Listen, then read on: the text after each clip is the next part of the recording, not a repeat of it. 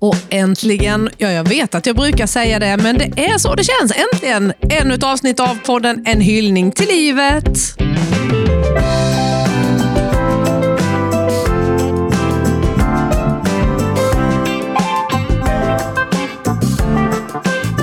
Och här sitter vi. Det är du, Helene Wish Persson. Nu Det- avbröt jag dig. Det var väl underbart otippat? Ja, jag älskar när du avbryter mig. Åsa Scharin. Och ännu en eh, vacker dag i Åhus längs med Östersjöns kust där vi liksom har hela Östersjön, inte hela, nu ljög jag lite, Nej, men men, vi delar av Östersjön som en eh, vacker utsikt. Jag tycker vi ser ganska mycket av det och på Åhus Seaside, dessa, detta fantastiska hotell. Och jag är proppmätt efter denna lunch vi precis har ätit också. Väldigt god. Väldigt, väldigt god. Eh, ett bra sätt att eh, börja dagen på. En god lunch tillsammans med en god vän och sen ska vi också få träffa en person som jag mötte i radiostudion för många år sedan och eh, som jag glatt har vid min sida, eller vid vår sida igen. Ja. Torkild Sköld, välkommen hit. Tack snälla ni, tack så hjärtligt. Du Han- sitter i pool position Ja, och tittar rätt ut. Det gör han och han sitter faktiskt, han sitter faktiskt mittemellan oss. Vill jag Ja, också det var det jag tänkte också, mellan er två. Mm. Hur känns det att vara här? Känns bra, känns härligt, känns eh, betryggande. Man sitter och tittar ut över Östersjön, lugnt och stilla. Torkild Sköld, och för de som inte vet vem du är, hur ska man eh, beskriva denne man? Ja, om man ska beskriva vem jag är så är jag väl en eh, medelålders, kanske lite över medelålders man. Eh, 62 år. Familj, bor i Malmö. Men det jag gör, vilket skiljer sig på vad jag gör och vem jag är. Jag jobbar som föreläsare på heltid.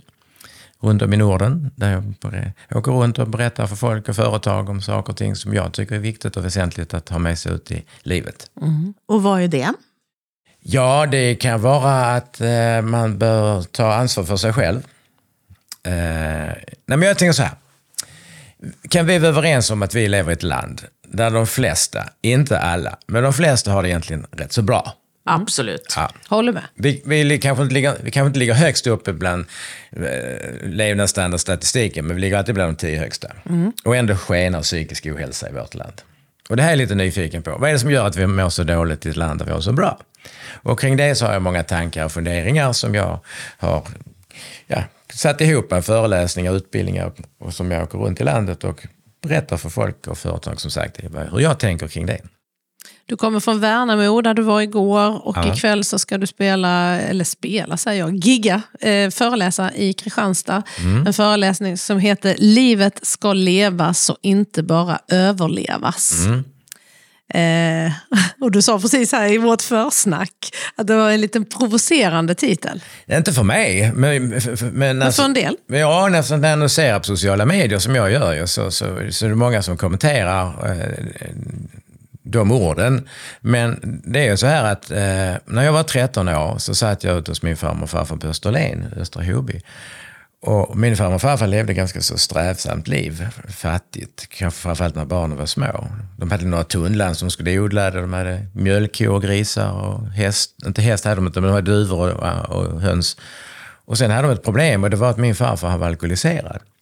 Så istället för att ta hand om sin egen gård och lantbruk så åkte han till andra bönder och hjälpte dem, för då fick han betalt i brännvin. Så äh, farmor fick ta hand om alltihopa. Så jag frågade henne, jag satt där och fika 13 år gammal. Men du som har så mycket att göra, farfar är aldrig hemma. Du får ta hand om, fick ta hand om barnen när de var små och, och djur och odlingar. Blev du inte väldigt stressad? Tittade hon på mig och sa, nej du, sa hon, sånt är det inte tid till. Och, och så sa hon, för livet ska levas och inte bara överlevas. Det var Hon hon, sa det Det var där det kom ifrån. Ja. Ja. Och hon menar ju på att jag får göra det bästa av situationen. Va? Ja. Höll de ihop, farmor och farfar, trots allt? Eh, det gjorde de. Men eh, Det gjorde man väl? man gjorde det på den tiden. Ja. Ja. Men du såg redan som 13-åring att det var lite skevt. Liksom. Hon fick göra allt. Ja, det var ganska uppenbart. Han var ju inte hemma. Nej. Precis. Han tjänade pengar i sprit. Men du, den här eh, föreläsningen, du ska få berätta mer om den alldeles strax. Men jag är ju Mm. lite nyfiken på att, för du har inte jobbat som föreläsare mer än i, vad är det, dryga tio år va? Ja, som företagare i tio år, sen fuskade jag lite innan. Ja. Vad gjorde du innan? Nej, jag är, jag är gammal yrkesofficer. Mm-hmm. Jag var officer i tio år på P7 i Revinge. Eh, det var inte meningen, jag skulle vara där i tio månader som stridsvagnssoldat, men jag- stannade kvar där i tio år. Och sen efter de tio åren så var jag trött på den gröna uniformen, så då bytte jag till en orange och blev reseledare på Ving. Aha! Olika, men det var är fortfarande liksom lite att du, du eh, håller ledningen och du, Ja, du men lite så. styr och ställer Ja, och ja. f- fångar in folk i olika follor. Och... Jag kan säga att det var mer på riktigt i... i På Ving. På Ving. Kör grisfester på eh, Casa Antonio, samma ställe som, som Sällskapsresan. Där kommer man verkligen behöva stridsledning i den orange uniformen. Nej, men jag jobbade som reseledare, jag var platschef, jag var destinationschef. Jag har haft förmånen att hjälpa Ving att starta nya destinationer. Jag startade Thailand åt Ving 1991. Vad spännande. Det är jättespännande. Men du, någonting måste ju ha hänt där då för tio år sedan, eller? När du sen helt plötsligt ändrade bana och började... Ja, men alltså grejen var att efter, efter eh, Ving så hamnade jag på universitetet och läste fyra år till civilekonom. För att jag inriktade mig mer på management och företagsstrategier. Sen har jag jobbat som ledare, jobbat som, eller utbildad i ledarskap också. Så jobbade jag på en ledarskapsutbildning i Malmö och där kom studenterna och så sa de, Torkel, det du säger det är så himla bra. Skulle inte du kunna hålla en föreläsning för våra nära och kära? För det är så svårt att återupprätta. Och jag var så, nej varför ska jag göra det? Liksom så. Men okej, jag kör väl en. Och det som skulle bli en blev 17. Sen blev det fler och fler som ville höra det och jag tyckte det var kul också. Så började jag dra i lite olika trådar och en dag så fick jag välja antingen anställning eller starta eget. Och då, då släppte jag. Modigt. Faktiskt, tycker jag det. Att det, för det. Då gör man ju ändå en, en förändring i sitt liv. Ja, det kan man ju lugnt säga. Som du tog ansvar för. Mm, mm. Så att, eh, nej, och sen på den vägen är det. Sen så har jag kört på nu i tio år. Så det är elevernas fel egentligen från början. Eller tack vare. Tack vare skulle jag säga. Men jag, jag vill tillbaka till det här. Varför var, varför var just du så bra på att hålla den typen av föredrag? Nej, men jag tror att det kom mycket ifrån när jag jobbade som reseledare. Därför att eh, en destination, till exempel som man, man jobbade på Gran Canaria, en destination ska ju vara självdrivande. Man får ju inte pengar hemifrån utan det ska ju säljas via utflykter. Så vi blir ganska hårt drillade i hur man säljer utflykter. Och det är liksom, det, det, då ska man inte berätta vad som ingår i en föreläsning, man ska ju berätta vad de får uppleva. Mm. Alltså man jobbar ju med storytelling. Vad du får se, vad du får höra, vad du får känna. Och det är ju det jag gör idag i mina föreläsningar också. Alltså hela min föreläsning det är en storytelling från början till slut. Ju. Alltså det är ingen powerpoint, det är inga grafer eller teorier, utan det är ju storytelling kopplat till mitt eget liv. Men på vilket sätt? Ursäkta, nu låter det som att jag ligger på jättehårt här. Gör det det? Nej. Låter det som Nej att jag är då. lite Nej, på... men jag tänker just den här, om vi går tillbaka till eleverna så fångar du ju deras intresse. Vad var det du sa till dem som de tyckte var så bra? Är det lite så du menar? Nej, men jag tror det nog att det är sättet hur jag sa det. Alltså, det jag menar, alla, alla människor kan ju berätta någonting, men det är ju inte intressant vad du berättar, det är ju hur du berättar. Ju. Alltså, det, det är som en gång det var en kille som, som ville att jag skulle titta på hans, hans presentation och se, och ge lite kritik efteråt. Så frågade han själv, frågade han efteråt, vad tyckte du själv om, om den här eh, presentationen? Ja, sa han, det, det var inte det bästa jag har gjort, men informationen måste ju ut. Ut, ska den inte in? Alltså det är ju det som är skillnaden ju. Och om man inte själv riktigt står för det så kanske inte publiken heller kommer att... Nej, det, kan- måste, det måste vara trovärdigt ju. Ja. Nej, men det är som jag brukar säga, det, det är därför man kanske ska, det, det ska ju heta, det heter ju information, men det kanske inte ska heta utbildning, det kanske ska heta inbildning, för det ska ju in. ju. Ja, det är ju inte fel. Helt klokt. Det var rätt trevligt om man sitter och tittar på Rapport på kvällen. Ja, nu har det kommit inslag från eh, inbildningsministern. Men ändå... Eller nu kommer ett utslag. Ja, precis. Men, men eh, du, vi pratade ju lite här inledningsvis, innan vi började spela in. Så har du ju så väldigt mycket kloka tankar som du förmedlar. Det hoppas Och jag. då, mm, precis. Och de tankarna är det ju inte så väldigt många fler människor som har. Nej. Nej, så det är där, förstår Ja, ni, jag vi- försöker skruva ja, men vi, in Vi pratade själva. ju just om det här att, att vi har inte så bra på att leva i nuet. Det var väl där vi började och sa att vi, vi liksom... och, och du kunde, kunde ju verkligen sätta fingret på hur, hur många av oss tänker. Nej, men det som, jag brukar lyfta på min föreläsning där jag säger att jag kan idag läsa i tidningar och eh, att, att, att, leva i nuet är en floskel, att leva i nuet är en klyscha. Och då ställer jag en fråga till er i publiken. Är det någon här inne som kan leva någon annanstans än i nuet? Alltså det är det enda realistiska vi har ju. Allt vad vi tänker gör vi nu, allt vad vi känner gör vi nu. Vi kan inte tänka en tanke nu igår och känna en känsla nu imorgon. Men däremot i våra tankar så är vi någon helt annanstans. Många människor, de är ju tillbaka i det gamla. Och kan vi förändra det som har varit? Nej. Och när vi försöker förändra det gamla, vad gör vi då? Då ältar vi det gamla. Då tar vi tiden nu och lägger på någonting som vi redan har lagt tid, tid på tid.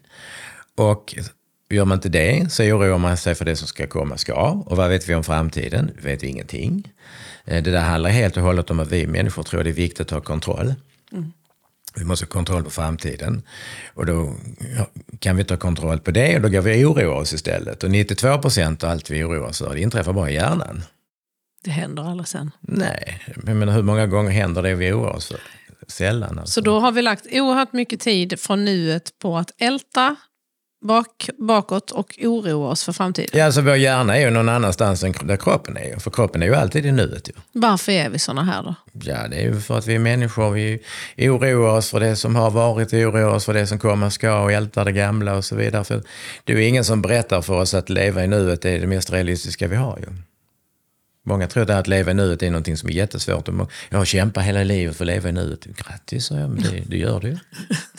Oavsett vad du tycker. Men jag ja. tänker det här, inte minst medier utnyttjar ju eh, det här hos oss. Alltså skrämmer upp oss. Jag menar nu är det liksom, jag tänker så här. Det finns ju folk som har eh, räntor, bolån med räntor. Mm. Som kanske är bundna till nästa år. Och så sitter de och är jätteoroliga nu för att räntorna mm. är så här mm. höga. Men nästa år när de ska binda dem, då kanske de har sjunkit. Mm. Det vet vi ingenting om. Nej. Men det blir ju ändå så att man skapar Prognoser. ju rädsla. Det är prognoserna.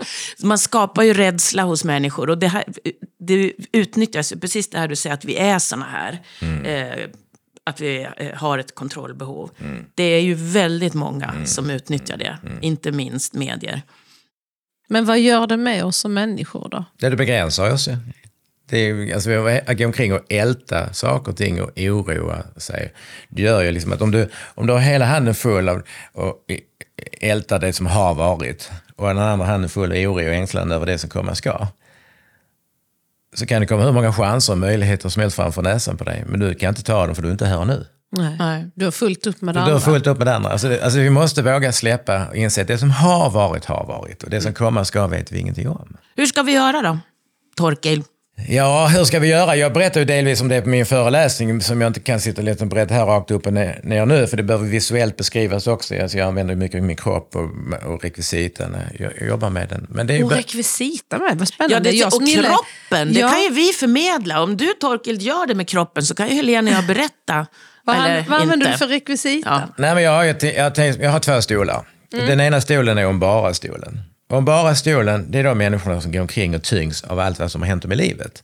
Det kan vara för 10, 20, 30, 40, 50, 60, 70, 80, 90 år sedan. Men fastän det var så många år sedan det hände så tyngs de av det i nuet. Mm. Det är som en börda. Som, så, så har jag en stol som jag lyfter och bär på axlarna. Mm. Som ska symbolisera den här bördan. Och de går omkring och säger åh, om bara inte min fröken hade sagt vad hon sa till mig 1974 på svenska. Okay, hade... Och om bara inte jag hade sålt min gamla Ford Town så billigt 1997 till den här stockholmaren. Och om bara jag hade valt rätt utbildning i livet hade jag inte behövt gå och bära på en stol i Åhus. Och sen har jag den andra stolen, det är ju tänk om stolen. Och tänk om stolen, det är de som lägger på sig stress och press. Stress och press kommer inte av det som har varit. Stress och press kommer av det som komma ska. Ja, alltså den här oron för framtiden? Ja, det är, de som, det är de som har bestämt sig för att projektet som startar nästa månad har redan misslyckats. Ju. Man mm. oroar mm. sig. Så, så, så symboliserar det att tänka om stolen. Så, mm. så har jag släppt om bara stolen, så nu lyfter jag på tänk om stolen mm. som ska symbolisera en börda. Där de går omkring och säger, oh, oh, tänk om chefen inser att jag bara är en bluff. Och tänk, tänk om det regnar när jag är ledig. Mm. Och tänk om jag blir sjuk när jag är ledig, för jag är en sån som blir sjuk när jag är ledig. Ja, tacka sjutton för att man blir sjuk när man är ledig. Och så släpper jag och så lyfter jag båda stolarna och så säger jag, sen har vi de som bär på båda stolarna och de är ju fantastiska. Ja. Men de är ju För då, många. för då kan det låta så, om bara inte min gamla flickvän hade lämnat mig. Tänk om hon kommer tillbaka. Och det är just det här, om du hela tiden går omkring och bär på de här två stolarna så kan det ju komma hur många chanser och möjligheter som helst framför näsan på dig. Men du kan ju inte ta dem för du är ju inte här och nu. Men hur ska man göra? Man måste, därför att vi, därför att vi, att vi är så att vi är mindre bra på att inte göra det är att vi har tränat oss till att inte vara bra på det. Så nu måste vi börja träna på att bli bra till. Det är ju ingen sån Man det- kan alltså träna på detta. Ja, men det, här, det, det är klart du kan om du vill, om du tar ansvar. Ju. Men, men liksom, det är inte så att det sker på en eftermiddag. Nej. Jag säger inte att du går ut för min föreläsning och sen, sen gör allting guld och gröna skogar. Utan min föreläsning, den börjar ju när jag är klar ju. För det är ju inte vad jag säger som är intressant, det är ju hur folk använder det till. Mm. Visst, jag börjar tänka sen. Tränar sig fram till Men det. egenansvaret pratar du om eh, och det tar du också upp i den andra föreläsningen om, om eh, självledarskap och Ja. att det är viktigt att det, det, det här det händer hos oss Ja, men själva. den enda vi kan förändra det är oss själva ju. Det går ju inte att förändra någon annan, det är helt omöjligt ju. Men ändå lägger vi ganska så mycket kraft, känner jag, nu bara slänger jag det Mm, ur mig, på, eller- eller så är det självrelaterat, att försöka ändra de vi har i vår omgivning. Nej, men det är så lätt att skylla på någon annan ju. Ja. Och de andra är hur många som helst ju. Typ 8 miljarder. Mm. Och så menar eh, så, så, brukar jag fråga också nu, nu på mina föreläsningar, eh, hand upp du som är fri, frivilligarbetare. Och då sitter folk så ah, frivilligarbetare? Ja, går du inte frivilligt till ditt arbete? alltså folk glömmer ju bort att vi har ju själva skrivit på vår anställning ju. Ja. Vi är inte tvångsanställda i detta landet, inte vad jag vet i alla fall. Men vi väljer Men det kanske känns så för Det en del. ja, jo, det är ju så. Det är intressant, en del människor går till jobbet som medarbetare och andra går till jobbet som motarbetare. Så det, Men, men det här är också intressant när du säger det, eh, går man till jobbet frivilligt. Alltså, hur många har man inte hört som säger åh, när jag blir pensionerad, då ska jag göra, och så ska de göra allt det här då som de inte har gjort medan de har jobbat. Och sen, hux flux, så dör de. Många, gör, alltså det är ju faktiskt en sanning att väldigt många människor Ja, och i som- samband med när de faktiskt har blivit pensionärer, Ja. ganska ny, så Ja. händer det någonting kanske. Eller, Precis. Ja, det blir inte jag- alls som man hade tänkt sig. Nej, och jag tänker hela tiden när man hör såna här människor, men varför gör du inte det här nu? Alltså, vad det nu är för någonting. Ja, det är klart, det enda du inte kan göra när du har ett heltidsarbete, det är ju ja, inte jobba. Förstås. Men mycket av det du går och längtar till, skulle du ju kunna göra ändå. absolut, ja. ja. Men är det inte också ekonomiskt styrt, vårt samhälle och Jo, det är hur vi klart. väljer? Men, nej, men, men herregud, jag har gjort massor i mitt liv. Alltså, och, och, och nu är jag egen företagare. Men jag har ju också, jag har också räkningar, jag har också familj. Alltså, så, så det är inte så liksom att man, jag kastar mig ut vind för våg. Man får ju ta det successivt. Man måste ju liksom kunna leva på det. Ju. Men det är så många som säger att det är lättare sagt än gjort. Ja, men blir det inte sagt blir det inte gjort. Nej. Och, och, och, vad, och vad är det som är lättare att göra än att säga? Det är ingenting. Alltså, vi måste säga det och sen får man börja ta tag i det. Men folk går omkring med massa ursäkter och skyller ifrån sig. Och sen menar jag, okej, alla har inte samma förutsättningar om du kanske har någon funktionsnedsättning eller något sånt här. Liksom det, det är klart att då kanske man får utgå från, från den situationen man befinner sig i. Men det är som många säger, liksom, man, man kan bli vad man vill. Nej, det kan du inte. Du kan inte bli vad du vill. Men du kan prova det mesta. Men vi ska inte gå omkring och tro att vi kan bli vad vi vill, men vi kan prova det mesta. Men provar vi inte så vet vi inte vad vi kan bli. Men många Att inte sätta begränsningarna först. Nej, men mina papp, min pappa hade en kompis, han jobbade på eh, industrin i Ystad som heter Persöner. Han jobbade med fartygsuppuggning. Alltså, de, det här sent 70-tal. De brände gamla skutor för hand. Tungt kroppsarbete, kass arbetsmiljö. Efter 25 år så var han helt nedbruten i, i kroppen. Och så blev han avtackad med guldklocka. Och så kom jag ut till min pappa och jag var där. Så jag gick fram till honom och sa, wow, 25 år, grattis. Tittade på mig och sa han, tack. Men jag har inte trivts en dag på jobbet i hela mitt liv. Åh, ja, vad I hemskt. 25 år. Och så frågade jag, men varför, varför blev du kvar? Ja, sa han, "eh, mina föräldrar sa till mig, man blir vid sin läst. ja. Och så går man tror på Har det. vi inte blivit bättre på det? ju Tycker du? bättre. Alltså, om, du, om du själv ser till dina 62 år och tyck, kollar på den yngre generationen. Finner de sig i det som våra alltså, det är inte må- föräldrar fann sig Nej, men det är inte många av de yngre idag som kommer vara 25 år på De vill ju inte ens jobba, tänkte jag säga från Ja, det- början. Det tror jag nog att de vill, men det, de har ju andra preferenser än vad vi har. Verkligen. Men, eh, men jag tror det kommer alltid finnas de som bara följer massan och stannar någonstans fast de inte vill vara där. Mm. Det tror jag. Alltså det krävs. Alltså jag menar, när jag slutade min fasta anställning och blev egen företagare, det, jag var ju livrädd ju. Jag var ju livrädd. Såklart. Men, men någonstans måste man bli trygg med det otrygga. Alltså om du... Alltså jag menar, jag, om man lyfter med ett flygplan så är det inte alltid man ser var landningsbanan är. Va? Och då är det många som inte vågar lyfta ju. Mm. Men jag brukar säga lyft, för du kan alltid flyga tillbaka till där du var ju. Men det tänker inte folk. Nej. Utan man ser bara ett mörker och kopplar mörkret in, ja då kopplar stenåldershjärnan in och vår hjärna den är inte gjord för att vi ska vara lyckliga, vår hjärna är gjord för att vi ska överleva. Mm, då blir vi rädda. Ja, då blir vi rädda och så håller vi oss tillbaka och så det var bättre förr. Ska det förändras nu igen? Men du vet, det här är så intressant du säger. Du tog ju upp Sverige som exempel där. Eh, Du vet ju naturligtvis att Finland, det här har vi pratat om innan i podden, mina föräldrar är finlandssvenskar.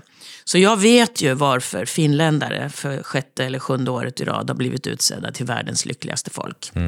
Det är ju för att de vet att allt alltid kan gå åt helvete. Mm. Och varje dag det inte gör det är en dag att fira. Nej, men det är som pessimisten sa, nu kan det inte bli värre än så här. Du sa optimisten, det kan det visst.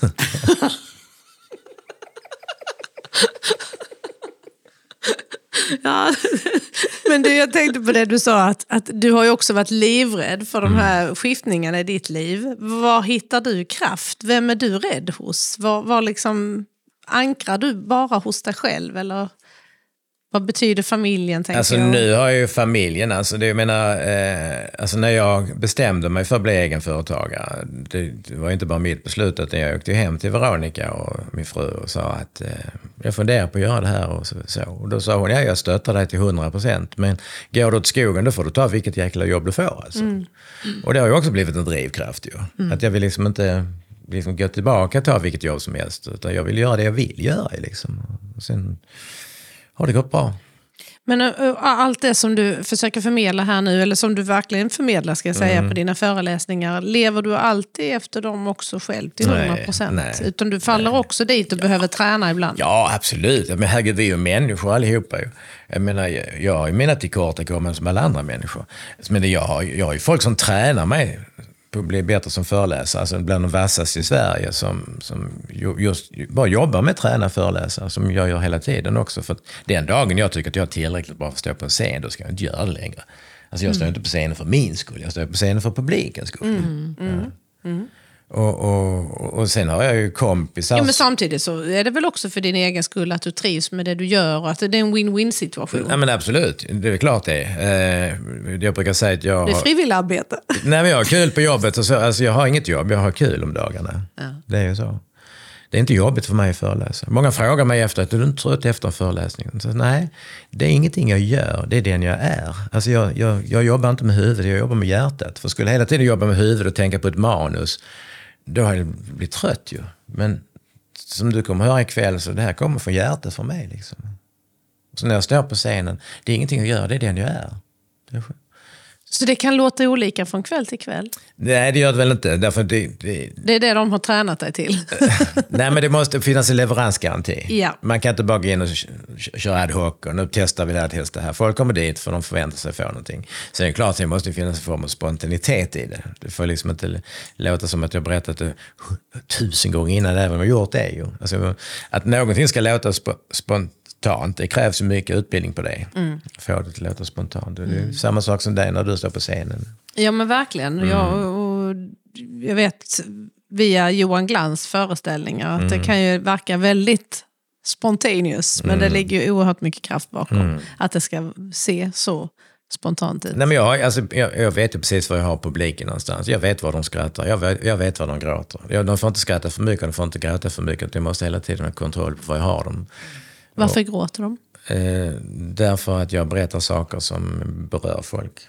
Och vad är det? Jag tänker på det, till exempel då så eh, säger du att sårbarhet är din största styrka. Hur Nej, men många, tr- många tror att, att sårbar och svag är samma sak. Men det är det ju inte. Sårbar är motsatsen till svag. Jag tål att såras. Det är ju så.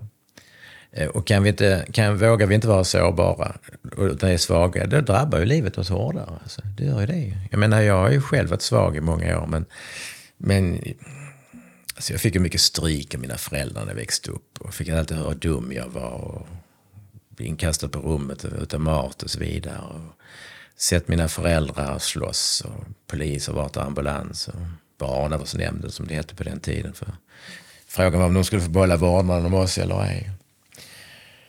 Men en dag så ser jag ute på gården står en bil och det är min pappas bil som står där bakom. Bilen står och släp och släpet står en säng. Och jag tittar på sängen och tänker, vad är det för säng? Så, det är min pappas säng. Ska, ska, mina, ska min pappa flytta? Va? Nej, ska mina föräldrar skiljas? Är det därför de har bråkat så mycket?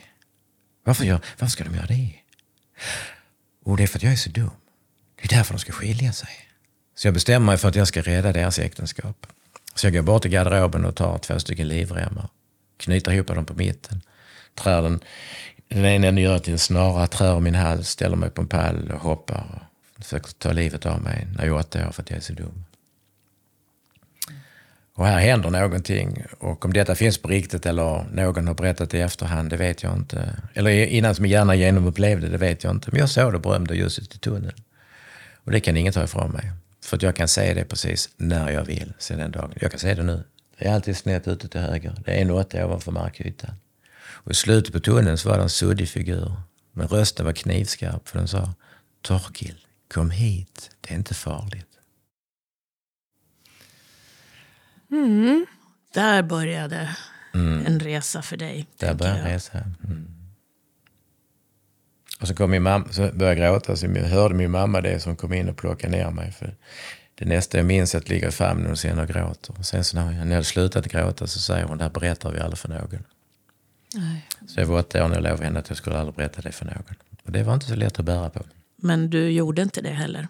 Berättade? Nej, det är faktiskt fem, sex år sedan när jag satt med min bror Anders och jag berättade för honom att jag var åtta år när jag försökte ta livet av mig. Men han hade ingen aning. Nej. Är det din Lillebror? Eller? Min lillebror. Lillebror. lillebror. Ett och ett halvt år yngre. Mm. Det här har naturligtvis format ditt liv. Och jag menar att du håller de här föreläsningarna ja. nu. Det här, ja. det är ju där någonstans, mm. eller hur? Mm. Det... Mm. Nej, men alltså det, och den här, den här, just den här storyn som är, som är lite längre också, den finns med i andra delen av min föreläsning. För skulle jag bara berätta allt det där som är lite där, för många glättigt, glättigt mm. det finns det ingen trovärdighet i. Nej. Men här så får jag med folket. Men som jag sa innan, de får inte hamna för djupt ner. Utan de får liksom inte gå ifrån en föreläsning och vara deprimerade. Utan jag måste kunna veta vad jag har dem så kan jag lyfta dem. Det ska, det ska vara en inspirationsföreläsning, inte en, inte en depressionsföreläsning. Nej, nej. nej. Men därifrån, den dagen, så har ju du tagit dig vidare till ett bra liv. Absolut. Det är ingen annan som gjort det gjort själv. Det Men det, det, var tufft eh, många, många, många år. Eh, alltså, de tio åren jag var i Försvarsmakten då led jag av en ätstörning. Jag hade bulimi i tio år. Det, för att, ja, en, en konsekvens av att man fick stryk när man var liten, skulle försöka passa in och vara alla till lag så skulle allt skulle se bra ut och så vidare. Har du liksom, nu vet jag inte om dina föräldrar är i livet. Nej. Nej. Har, har du liksom ja, kommit till ro och förlåtit? Och... Mm, mm. Alltså mina föräldrar finns inte kvar längre så jag kan aldrig få en ursäkt av dem. Men, eh, men jag kan förlåta dem ändå. Mm. Och förlåta är ingen känsla, att förlåta är ett val. Mm. Alltså jag, jag kommer inte förlåta mina föräldrar för vad de gjorde mot mig. Men jag kan förlåta dem för vem de var som personer, för de hade fina egenskaper också. Och det handlar som sagt inte om dem, för de finns inte kvar, utan det handlar om mig, för livet ska levas framåt och inte bakåt. Alltså. Eh, jag har gått i många år och kallat mig för maskrosbarn och offer för omständigheterna, men det hände ingenting där. Har det påverkat dig som förälder? Eh, det har det säkerligen gjort, ja. Men eftersom jag inte har någon erfarenhet sen innan av hur, hur, man kan vara förälder så är det svårt att säga det. Men, men eh, jag har definitivt aldrig lagt, lagt hand på mina barn. Nej. Nej. Men du, eh, jag har ju lite vänner och bekanta som har inte motsvarande historia som du, men som mm. ändå har haft tuff uppväxt på olika sätt med föräldrar. Och jag brukar alltid försöka säga att, eh, när de är bittra och så, att men försök tänka att de förmodligen inte har suttit och tänkt, hur kan vi jävlas med våra barn? Nej, nej, på nej bästa och mesta sätt, utan man har gjort så gott man har kunnat utifrån sina Ja, egna förutsättningar. Kan det, vad tror du? Ja, om- men så tänker jag också. Jag, menar, jag, var jag, jag är säker på att jag varit önskat och älskat barn, men det blev knasigt helt enkelt. Jag konfronterade min pappa innan han dog. Jag konfronterade honom och frågade honom varför inte han kunde ge mig en kram, varför inte han kunde säga att han älskar mig. För när, när jag kramade honom blev han helt stel. Han Fick han självkärlek då som barn? Han kunde köpa prylar till mig och Anders, min bror. Men vi behövde inte prylar, vi behövde kramar. Och jag frågade honom och, och han gav mig ett svar som gjorde att jag förlät honom för all framtid. För han sa, jag kan inte minnas att jag fått en kram av min egen mor i hela mitt liv. Ah, exakt. Han visste inte om jag gjorde Och då är, vem är jag då som vuxen man att döma min pappa för det, när, det han inte fick när han var liten pojke? Det här tror jag är jätteviktigt. Det du säger nu, Ja. eh, tänker jag att det kan finnas många som lyssnar Oh ja. som kan få faktiskt lite tröst av. Det är många som har kommit till mig efteråt och sagt att hur jag, kun, att hur jag berättar det här med att kunna förlåta, att jag har hjälpt dem att också kunna förlåta och komma vidare. Sen är det många som fortfarande lägger kvar i känslan, är bittra och, och, och, och känner sig förnedrade och kränkta. Liksom. Så man håller sig kvar i det gamla och det är klart att det är svårt att släppa det. Men som sagt, jag förlåter inte vad de gjorde, jag förlåter dem för vem de är. Ja, precis. Och du skiljer på vem man är och vad man gör. Livet ska levas framåt och inte bakåt. Och, och döden var vi ju inne på och pratade om. Och, eh, hur, hur ofta tänker du själv på döden och ditt liv? Och funderar du på det framåt? Om vi nu inte ska tänka så mycket framåt. Nej, det gör jag inte. Eh, Skriva i livsarkivet och allt vad det kan vara. Just det. Nej, nej. Nej, men jag och min fru, vi gifte oss efter, efter att ha varit ihop i 25 år. Liksom. Men det var ju mycket också just för liksom att, ja, eftersom jag är över 60, så jag har tänkt att leva länge nu. Jag, jag tänker inte sluta jobba när jag är 65, kanske när jag är 75. Om jag, men, eh, men att gifta sig är ju också ett sätt att se över sitt hus ifall det skulle hända någonting. ja. Så att inte Veronica står Tryggheten där. Ja, och- ja, men annars ingenting. Men sen, sen, sen, sen kommer döden in på oss ibland och det hände mig för två veckor sedan som vi pratade om innan. Vi körde igång när min, en av mina bästa vänner och föreläsarkollegor Jesper hastigt dog i hjärtproblem. Och det här såg ingen komma runt hörnet. Liksom. Nej, Nej. nej det gjorde man inte. Hur gammal var han? 50. Så vi, skulle, vi skulle åka på hans 50-årskalas nu den 20 maj. Nu blir det begravning den 26 maj istället. Så den är tuff. Den är tuff. Hur eh, tacklar du det? Jag gråter, jag sörjer, jag eh, pratar med mina vänner och, pratar med hans fru också. Vi har byggt långa fina samtal tillsammans där vi berättar om honom och sådär. Men det är bara två veckor sen så jag är mitt uppe i en sorgeprocess. Ja. Sen måste man lära sig skilja på sorg och saknad. Så jag vet när min pappa dog knall och fall för 25 år sedan. Han var ute och fiskade. Så skulle han böja sig ner och lyfta upp garnen så så stannade hjärtat. Då kom jag i djup sorg och jag tänkte liksom, hur ska jag kunna komma över det här? Och faktum är att jag blev ännu mer ledsen dagen efter min pappa var död. För fastän han var död så gick solen upp och folk de åkte till jobbet som ingenting hade hänt. Men så kom min svärfar Sven-Olof en gång och så sa han, Torkel, du måste lära dig skilja på sorg och saknad. Saknaden, sa han, det är kärleken till din pappa. Den ska du alltid ha kvar. Men sorgen ska du bearbeta. Och så sa han någonting av det vackraste jag hört i hela mitt liv. Han sa, sorg är kärlek som har blivit hemlös. Ja, ja fint. Och jag vet inte om det kan hjälpa andra, men för mig hjälpte det att jag kunde skilja på sorg och saknad. Så jag har sörjt min pappa, men jag saknar honom. Det kommer jag alltid göra, för jag älskar honom. Ja. Så att det, Men Det vet jag vi pratade om. Eh, vi hade en sorgebearbetare för ett antal avsnitt sedan. Hon, och jag sa just det, ja, men tiden läker alla sår. Och hon sa nej. nej. Hon sa rent ut sagt, det är bullshit. Det handlar om att jobba på det. Du måste bearbeta sorgen. Ja, ja. Fan, tiden, eh, tiden gör ingenting. Tyckte hon. Tyckte hon. Ja, och jag ja. vet att jag träffade en person, det tror jag faktiskt inte jag har berättat för dig heller Helene. En, en människa som verkade ganska ensam. Han hade haft hundar. Men så säger han bara, för jag sa, ja men har du någon ny hund nu? Nej, det var så förfärligt när de hundarna jag hade dog. Så jag kommer aldrig mer att skaffa mig en hund. Och han hade uppenbarligen varken familj eller barn, ingenting sånt. Så det var de här hundarna. Och nu har han alltså valt, istället för att drabbas av sorg när hunden dör, vilket den ju rimligen gör innan han själv dör, så har han valt att vara helt ensam. Och det här tyckte jag var något av det sorgligaste faktiskt. Som jag har hört. Det kändes så hemskt i hjärtat att man väljer bort en kärlek och någonting som är roligt bara för att man ser då på temat att inte hålla på och titta framåt utan att vara i nuet. Rädslan. Så har han, precis, då har han valt att titta framåt 10-15 år.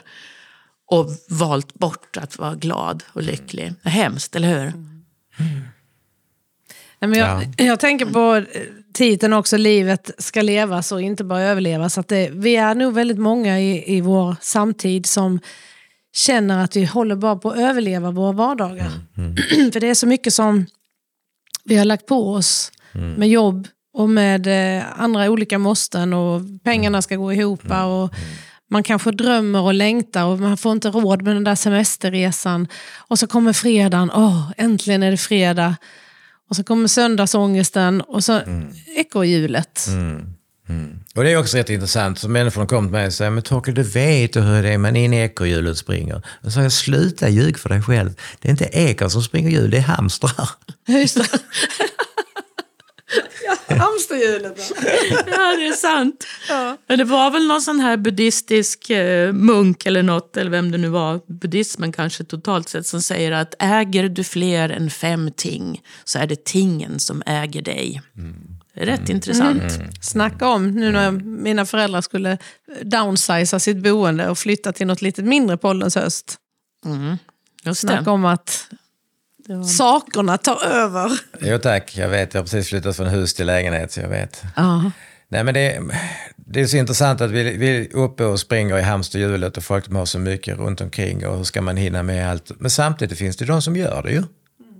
Det finns ju de som gör det. Som tar, sig- som tar sig ner, sitter i lugn och ro och fokuserar på vad är det som är viktigt egentligen. ju. Ja. Alltså det är inte många som, som ligger på dödsbädden och ångrar att de inte var med på kontoret. Ju. Sant. Och vad har vi lärt oss under pandemin? Ja, Det är ju relationer är ju det viktiga ju. Det är ju inte datorn, tv, det är ju inte jobbet, det är ju, det är ju relationer. Jag brukar säga att teknik utvecklas men inte människor. Vi är sociala varelser, vi vill umgås med varandra. Vi måste känna oss behövda i ett socialt sammanhang för att vi ska må bra. Det måste vi göra. Men vi glömmer bort hela tiden och springer ifrån oss och, eh, och släpar på de här två stolarna istället för att leva i nuet. Ja. Om bara stolen och tänka om stolen. Hur ska vi träna på det då? För Jag att, skulle eh, precis säga det, för jag tänkte på när du, när du är färdig då med ditt föredrag, vad tror du, vad skulle du vilja att folk tog med sig? Vad skulle de liksom kunna... De får jättemycket verktyg. De får konkreta Ja. verktyg som de kan använda sig av direkt. Eh, förhållningssätt och... Sen är det klart att de som säger att de tycker att de inte får några verktyg alls. Men det är, det är hur man ställer sig, hur öppen man är till sådana här saker också. Mm. Jag menar, en del de tycker föreläsningen är kul, kul, andra tycker den är tråkig. En del tycker det är nya saker, en del tycker det är gamla saker. En del för mycket verktyg, en del för lite verktyg. En del, en del vill gå i pausen och en del vill aldrig gå hem. Jag menar, så är det ju. Jag kan, inte, jag kan inte sitta och garantera att jag når ut till alla. Det går ju inte. Nej, Men jag gör ju så gott jag kan. Men för mig är ju det viktiga det är ju att folk de får någonting med sig därifrån. Det ska vara kul, det ska vara inspirerande, det ska vara käftsmällar, men det ska vara verktyg också som man kan använda. Och vilket verktyg funkar bäst? Ja, vilket verktyg funkar Det du bäst? använder. Just det. Så att gå från tanke till handling. Precis, för många människor de sitter på verktyg men de använder inte dem. Ju. Men vi är ju väldigt duktiga på att tänka och säga och, och, och jobba in i huvudet. Men sen är det ju att, alltså att och reagera är vi duktiga på, men agera är vi sämre på. Mm. Varför är det så? För vi, det, det ser vi ju flockvarelser. Sen stenålderstiden, eller savannen som man brukar säga. Då det krävdes att vi var hela gru, stora grupper för att kunna jaga, skyddas från fienden och överleva. Eh, det behöver inte vara lika stora grupper idag, men det, vi, vi, har ju fortfarande det här behovet att vi behöver tillhöra. Vi måste känna oss i, i ett sammanhang. Ju. Det gör ju att vi hela tiden går omkring och bryr oss om vad alla andra tycker och tänker om vad vi gör och hur vi ser ut. Ju. Men det intressanta är när vi går omkring och bryr oss om vad alla andra tycker och tänker om vad vi gör och hur, vi ser ut så bryr sig inte de andra. För de har fullt upp med att bry sig om vad vi tycker och tänker om dem. Hade vi bara anat hur lite tid vi, folk lägger på att bry sig om vad, vad vi gör och hur vi ser ut så hade vi nästan blivit kränkta. Just det. Vi är så lättkränkta nu för tiden. Alltså, tänk då alla de här ungdomarna som sitter och blir helt knäckta när de tittar i sociala medier Ja, och, och ser det- hur snygga alla andra är. och de, alltså, Men Åsa, det är onödigt. faktiskt inte bara ungdomarna. Det är Nej, ju det- alltså män och kvinnor i vår Jajamän. egna ålder som är Jajamän. uppkopplade på telefonen konstant Mm. och jämför sig och drömmer bort och tittar tillbaka. Mm. Och varför har inte jag det så här? Tänker man och samtidigt, ja men jag har ju det bra. Mm. Nej, men vi... Så säger man, men det är härligt att inspireras lite från hur andra har det. Men i själva verket vet jag, gör vi det? Eller vad är det vi jagar? Vi jagar väl, jag brukar säga, allting brukar jag säga trattas ner i att vi vill må bra. Det är väl någonstans det vi vill. Om vi är lyckliga så vill vi må bra. Alltså vi, i förhållande vill vi må bra. På jobbet vill vi må bra. Det är någonstans att må bra ju. Jag, så, så jag har ju kommit fram till att lycka för mig, det är att må bra. Ja. Och sen hur vägen är dit, det skiljer sig från oss alla ju. Men det var som kom en, en kille till mig en gång så sa han, ja jag ska få ihop mitt livspussel. Ah, intressant sa jag. Hur ser det ut när du fått ihop det? Ja, det vet jag inte. Hur ska man få ihop ett pussel om man inte vet hur det ser ut när det är klart? Man måste ha själva bilden. Precis. Ja, men, precis, men det är så Ja, många, är folk säger, ja, men jag är på väg, jag är på, jag är på rätt väg. Okej, men vad, hur ser det ut när du är framme? Ja, det vet jag inte, då kommer du aldrig fram ju. Nej. Alltså då, och då blir det ännu jobbigare om du inte vet hur, du kommer fram. Det är en never ending story. Det är en ständig resa Då är du inne i, i, i hamsterhjulet. Och sökande. Springer, springer, springer. Ja. Nej, men det, det är som det här, liksom, det kom en kille till mig en dag och sa han, jag ska hitta mig själv. Jag tittade på honom och sa, hitta dig själv, du står ju där.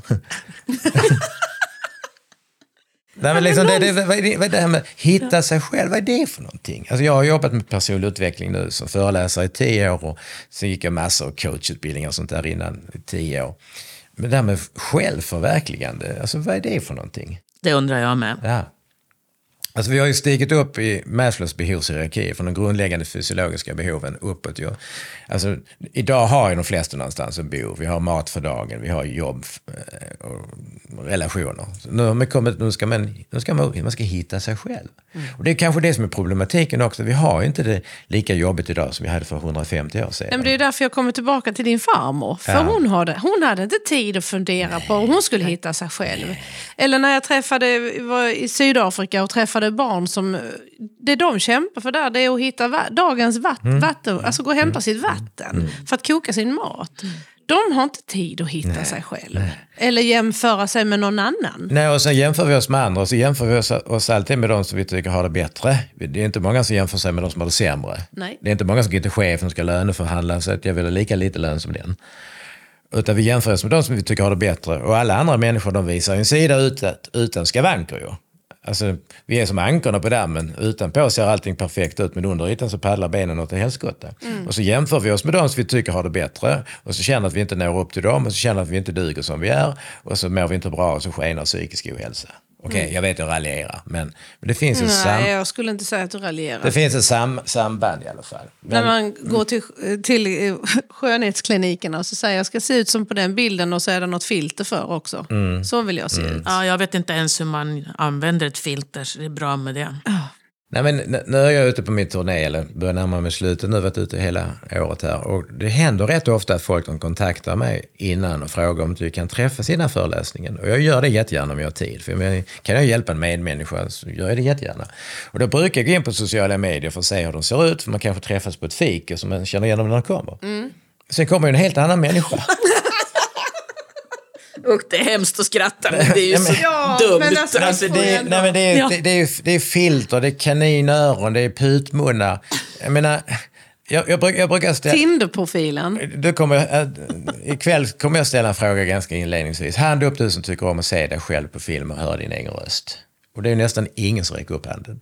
Och då berättar jag. Ja, vi tycker det är ganska kul. Ja, men ni, ni är kanske lite mer extroverta än du gemene man. Men, de- extroverta, Ja, vi är extroverta. men Mm. om, om, om, igår så var jag i Värnamo och jag hade 200 i publiken. Det var inte en enda som räckte upp handen.